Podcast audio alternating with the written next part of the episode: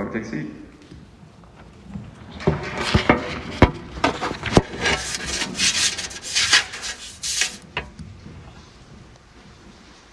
Hey, friends.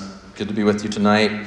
Um, what we're doing tonight, so we've been in this series on the seven deadly sins, and tonight we're sort of doing, a, we're going to do our last one on gluttony in two weeks, but tonight I want to do a bit of a follow up. There's kind of two reasons for me. One is I had a student one time, um, this was years ago, but when one of our other students said, you know, how's it going with you? He said, it is not, you know, sometimes we sing it as well with my soul. It is not well with my soul. I was like, that is an honest answer.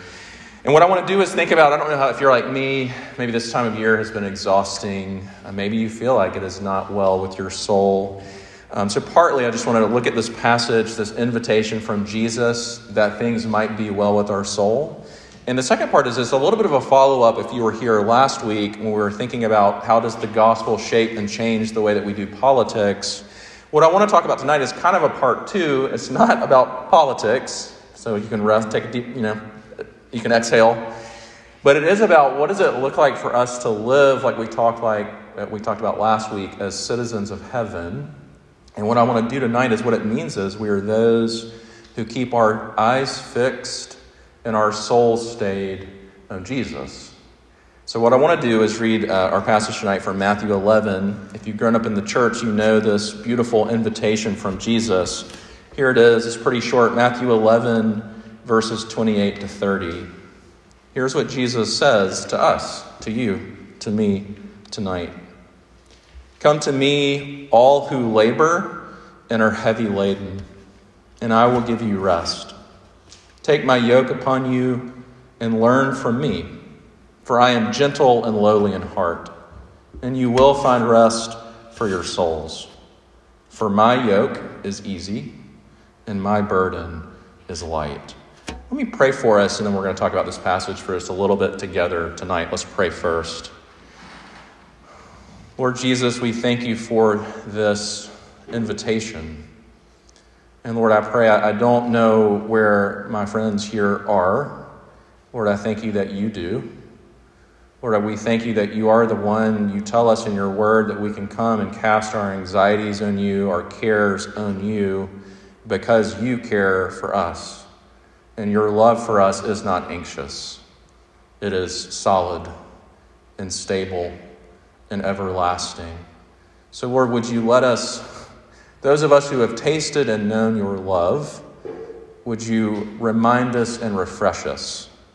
For those of us, Lord, who maybe we're not quite sure what we think of you, would you show yourself tonight to us as beautiful and believable as the only one, the only God we've ever heard of that knows all our sins and shame and failures and yet moves toward us in rich, deep, strong, unshakable love. So, would you meet us in these ways tonight? We pray. We pray these things, Lord Christ, in your name. Amen. So, the way I want to do it, threefold, like we, like we do in RUF often, I want to first look at the invitation. Second, I want to look at the yoke. And then lastly, I want to look at the man who is saying these words. That's how we're doing it tonight. So let's first look for a second at this invitation that Jesus gives. And here's what I want you to see it's pretty simple. Who is it that Jesus invites to come to him? And here's what I want you to see it's not those who have their stuff together and are feeling pretty good about it. It's not those who seem effortless in their coolness and control and discipline. It's not those who have been near perfect this week in their spiritual disciplines. It's not those who've never done that. You know, we do that sometimes, at least I've never done that. It's not those, in other words, who are feeling pretty good about themselves that Jesus invites to come rest in Him. Instead, and this should shock us, this invitation is for those who are overwhelmed. This invitation is for those who are exhausted by life and by themselves. This invitation is for those who feel the weight of their failures this invitation is for those who know the sickness and twistedness of your own heart and thoughts and mind. I love the way that one commentator says it. He says it like this Only a certain kind of person is invited by Jesus. Jesus invites those who are having a hard time of it, those for whom life is hard work and who feel overwhelmed. Um, one of my RUF friends, named Richie Sessions, he's RUF campus minister at Vanderbilt. He always uses this illustration that I love, and he says, "Remember when you were in PE and you were doing pickup basketball, and you knew how it went. I don't know what your PE was like. We always did this in my little school's PE. We, we typically, at, at certain times, this time of year, would play a lot of pickup basketball. And the PE in my school, the, the coach, who was always like the weird football coach that made you uncomfortable, you know, in some ways, but he would appoint captains who were pretty competent. And then you know how it went. Like those captains would just be like, all right, what am I working with?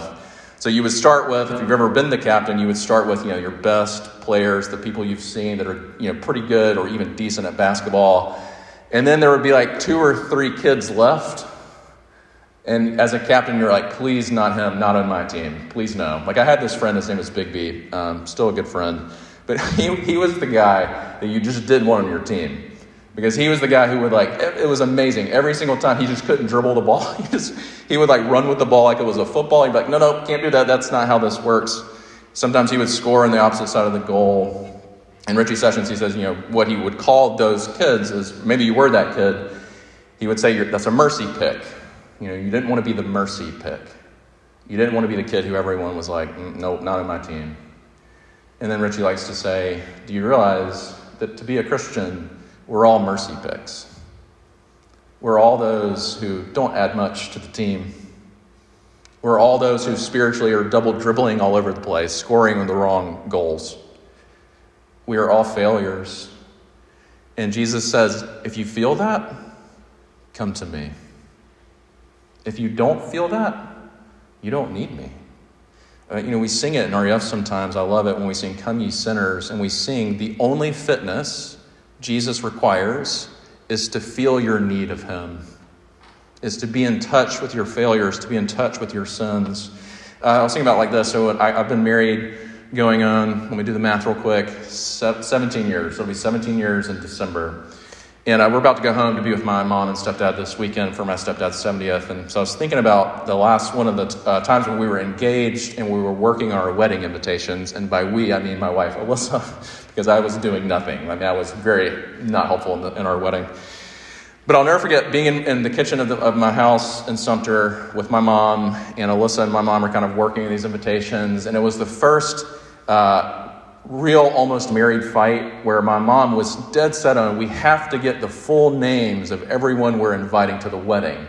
And my wife was like, no. She's like, I'm not from the South. I don't, I don't need their middle name and their, their suffix and their name. Like, no, I'm not doing that. And my mom was like, oh, yes, yeah, yes, you are. And I ended up siding with my mom, which, let me just a little bit of uh, early marriage advice was a mistake because um, it didn't go over well with Alyssa, my wife.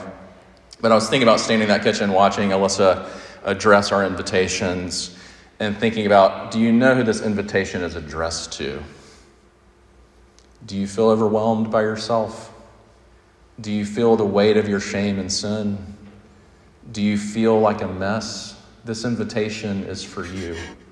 And it's for me if we feel and know ourselves in that way. He's, Jesus is saying, Come, come, you messy, Come, ye overwhelmed. Come, ye anxious. Come, ye who feel like life is falling apart at the seams, and f- find rest in me. I'm the Savior that you need. So, first, invitation, but then, second, the yoke. And this is where it gets a little bit strange for us culturally because the, this image is a bit strange. What is a yoke? To be more specific, I'm sure you've heard this before, but in Jesus' day, we're talking before obviously cars and tractors there were oxen who would pull, who would be roped together by a yoke so they could pull this heavy load together. This yoke wasn't like a chain or a leash. It was meant that was meant to bind and restrict and control and punish. This yoke was a way to bring together that a heavy load might be shared. Here's again the way that one guy says it.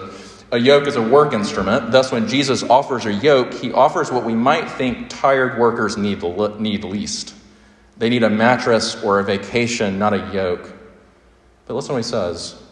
But Jesus realizes that the most restful gift he can give the tired is a new way to carry life, a fresh way to bear responsibilities, and it's with him. The reason, though, that we're often so tired and weary and over, or wearied and overwhelmed is we're yoked to the wrong things. We're looking to the wrong things to carry an impossible load. Think about it like this think about the yoke of perfectionism, where we carry the heavy load of having to be perfect in order to be worthy of love.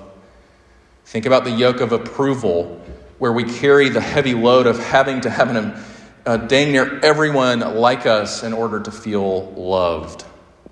Think about the yoke of performance, where we carry the heavy load of having to have an impressive resume with enviable achievements in order to feel worthy of love. Think about the yoke of dating someone, where we carry the heavy load of having to have someone like us, having to have someone be attracted to us and give us attention before we can feel love. Dean Martin used to always say it, Frank Sinatra's, you know, the Rat Pack guy, Dean Martin, you're nobody till somebody loves you. And that is a heavy yoke. Think about the yoke of lust and porn, where we carry the heavy load of shame, secretly believing this is the only place, the only way we can find love and acceptance. Think about the yoke of being fit where we track everything and we have to look a certain way and we carry the heavy load that says, unless I look a certain way or unless I weigh a certain weight, that I'll never be worthy of love. Think about the yoke of pleasing your parents, where we think if they're ever disappointed in us, we're going to lose their love and therefore not be worthy of it. Think about the yoke of doing Christianity the right way where we have to cross the T's and dot the I's and do it exactly the way we've been taught to do it, being disciplined and sacrificial, checking all the boxes. And unless we do that, how could God love someone like us? And here's what Jesus is saying He's saying, whatever the yoke you've been carrying, the one that's crushing you, take it off. It's okay. He's saying to us, I know that weight you've been carrying and I have a yoke for you that is so light and so easy that you're going to feel like an entirely new person. Jesus says his yoke is light, his burden is easy because he's already done the heavy lifting for us. He's already carried our shame to the cross. He's already carried the weight of what our sins deserve, and he's saying, Come rest in my work, come be easy in my love. Um, it makes me think about I don't know what kind of music you're into, but I'm pretty into this older band called The Band, which is a, the most creative name in, in, rock music history. But you know that if you know the band at all, you or maybe if you even don't know the band, you know the song The Weight. And here's how the weight goes. I pulled into Nazareth, was feeling about half past dead. I just need some place where I can lay my head. Hey, mister, can you tell me where a man might find a bed? He just grinned and shook my hand. No, was all he said. And then the chorus take a load, off Fanny, take a load for free. I wish I could just get the band up here and just sing. Let's sing this thing. Take a load off Fanny, and you put the load right on me. You put the load right on me. And you see, this is what Jesus is saying. You bring your load, and you put the load right on me. My yoke is easy, my burden is light. So much of the burden we carry, listen, so much of the burden we carry, the weight that's crushing us, as we seek to do the Christian life for Jesus instead of with Jesus. And Jesus is saying, You can never do this apart from me. You could never do this apart from me.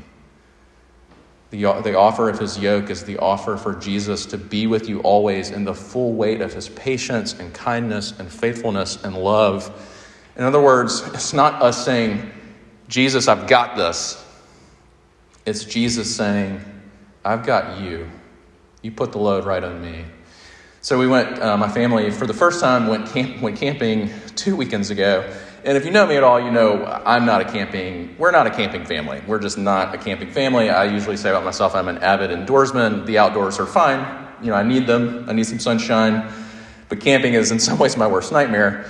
So we go with uh, Alyssa's sister and her family because the cousins, they have three kids that my friends are close to. And there's this one moment where we bring out the Enos. I have had this Eno for like three years that I've never used. And I finally got the straps and the carabiners and learned how to like put it around trees. I'm pretty proud of myself, not gonna lie. But there was a moment where two, one of my kids and one of their kids was in this kind of kids Eno. And as they're kind of playing in it, swinging it, it just falls from the trees And uh, one of their little girls is just mortified. She goes, runs into her tent when, her, when, the, when my sister in law goes to check on her. She's like, Get out of here. she's like, Are you, you know, are you hurt? Are you, are your, is your pride hurt? She's like, Get out. I'm like, I relate. I relate to her.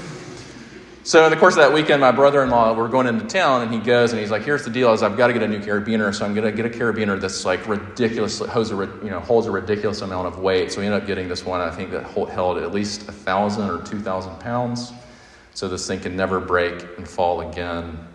When I was thinking about this, I was thinking, do you know why the yoke of Jesus is easy? It's because his love is strong enough to hold the full weight of all of your failures, of all of your shame, of all of your sin, of all of your mess, and not even come close to budging. This is the yoke of Jesus. And the last thing I want you to see is the man who's saying these words, Jesus himself. And this is what I don't want you to miss. Please see this. Do you see what he says about himself? I am gentle and lowly of heart. If you went on campus tomorrow and you did like you were like, I'm going to go just talk to some random strangers, some random students on campus, I'm going to ask them one question What do you think Jesus is like? They probably might say something like, He's a good man, an amazing teacher, seemed to really love the sick and the poor, or let's say you were to go around churches in Columbia, asking that same question. Just say, you know, just, I'm going to show up at a church and just meet some strangers and ask that one question What do you think Jesus is like? You probably get something like, He died for me, He loves me, He paid the price for my sins, He saved my life. But I would put pretty good money, either on campus or even in the churches in Columbia, that no one would say, if you ask that question, What is Jesus like? They would say, He is gentle and lowly of heart. He is gentle. This means his kindness to you is big. It means his patience with you is inexhaustible. It means his eyes toward you are full of joy. It means his mouth toward you is full of laughter. It means his hands are warm in their touch. It means his arms are ever ready to hold you, his tears ready to flow at the hardest parts of your story. His delight in you is palpable. He is gentle. And his gentleness is not weakness, it's his strength. And his gentle strength is reserved only for those who know themselves to be so weak. I've always, you've probably heard me t- say this before. I've always loved this scene. It's in uh, C.S. Lewis's Narnia books. It's the scene in uh, The Magician's Nephew with Diggory. And if you know that story, Diggory is just longing for Aslan to come and stop his, mo- his mom from dying. Toward the end of that book, Aslan shows up at his mom's deathbed in the way that Lewis writes, it's beautiful. He says, Diggory, in that moment, as Aslan is there in the midst of his, the greatest suffering of his life, and Aslan's there, and it says in this beautiful line that so far Diggory had been looking at Aslan's great paws. But then he says, Wonder of wonders, I looked up in the lion's face. And what I saw surprised me more than anything because in his eyes were great shining tears. It was as if he were sorrier about my mother's death than I was. And in that beautiful image is the image of the gentleness of Jesus, especially in our places of hurt and suffering. But he's also lowly of heart. In other words, Jesus is not proud or haughty or arrogant, but instead is the most approachable person that we could ever meet. He not only has a heart for the downtrodden, for the outcast, for the poor, but for those of us who've known injustice and pain and suffering, he not only has a heart for the struggling but He's in complete solidarity with us. We can go to Jesus and trust that He's not waiting to scold us or shame us out of our sins, but instead to gently and patiently, with great kindness, love us out of our sins. Um, it's interesting. At one point later in Matthew, part of the contrast throughout all of the Gospels, but especially in Matthew, there's one point later in Matthew where Jesus is rebuking the religious leaders, and he says of them, They tie up heavy burdens hard to bear and lay them on people's shoulders, but they themselves are not willing to move them with their finger. And how different Jesus is. Jesus, who literally moved heaven and earth to bear the full load of your sin and shame. that he came not bringing judgment, the list of all your wrongs, but instead he came to bear that judgment in your place. I love this idea that Jesus didn't come. He's not the kind of Savior who loves to put you in your place, but instead he's the kind of Savior who put himself in your place. He is gentle and lowly of heart.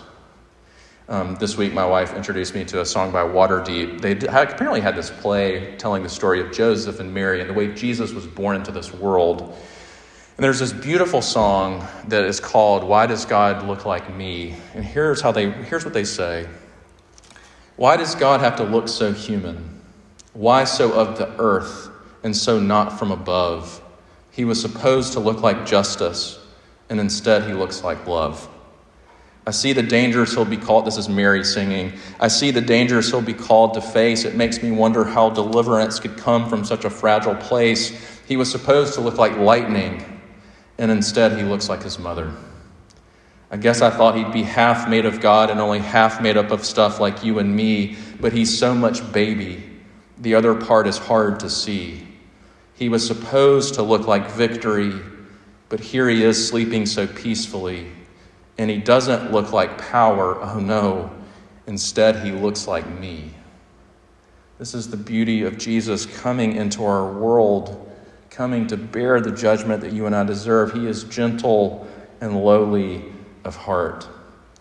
Uh, I love, I'll close with this. I love, we sang uh, tonight, Oh, Love That Will Not Let Me Go. And I love the story of that song. And maybe you've heard me tell it before, but George Matheson was in Glasgow, Scotland and the way he wrote the song is pretty amazing. He was like a, a young, engaged, about to start his PhD in Scotland. And he suddenly went to the doctor. Uh, he was having some eye issues, and the doctor sat him down and said, You're going to go blind. You're going blind. And as he was trying to process this news, and as he actually broke this news to his fiance, his fiance was like, I can't do this anymore. And she left him the night he wrote the song, one of his siblings was getting married, but because they didn't, they were traveling a, a couple hours away, but they left George at home because they didn't know how to help him navigate his blindness. And so George Matheson, as he wrote that song we sang earlier, Love That Will Not Let Me Go, he's alone, he's gone blind, his fiance has left him. In that moment, his family has left him. But there was one who he was yoked to. Jesus. And he said this was the quickest song I ever wrote. I penned it in less than an hour because the love of Jesus to me that night was even though, here's what he would say, even though everyone else let me go, I was yoked to Jesus. And Jesus will never, never, never, ever, ever let you or let me go. Let's pray together. Our Lord, we, would you put us in touch uh, with your kindness? Would you put us in touch with your grace to us? We long for it. We need it. We are helpless without it. Lord, I pray that those of us who find ourselves exhausted and overwhelmed, would you meet us tonight? Would you let us come to you? Let us give our burdens to you, knowing that your yoke is easy and your burden is light. We pray these things, Lord Christ, in your name. Amen. Let's stand and sing our doxology.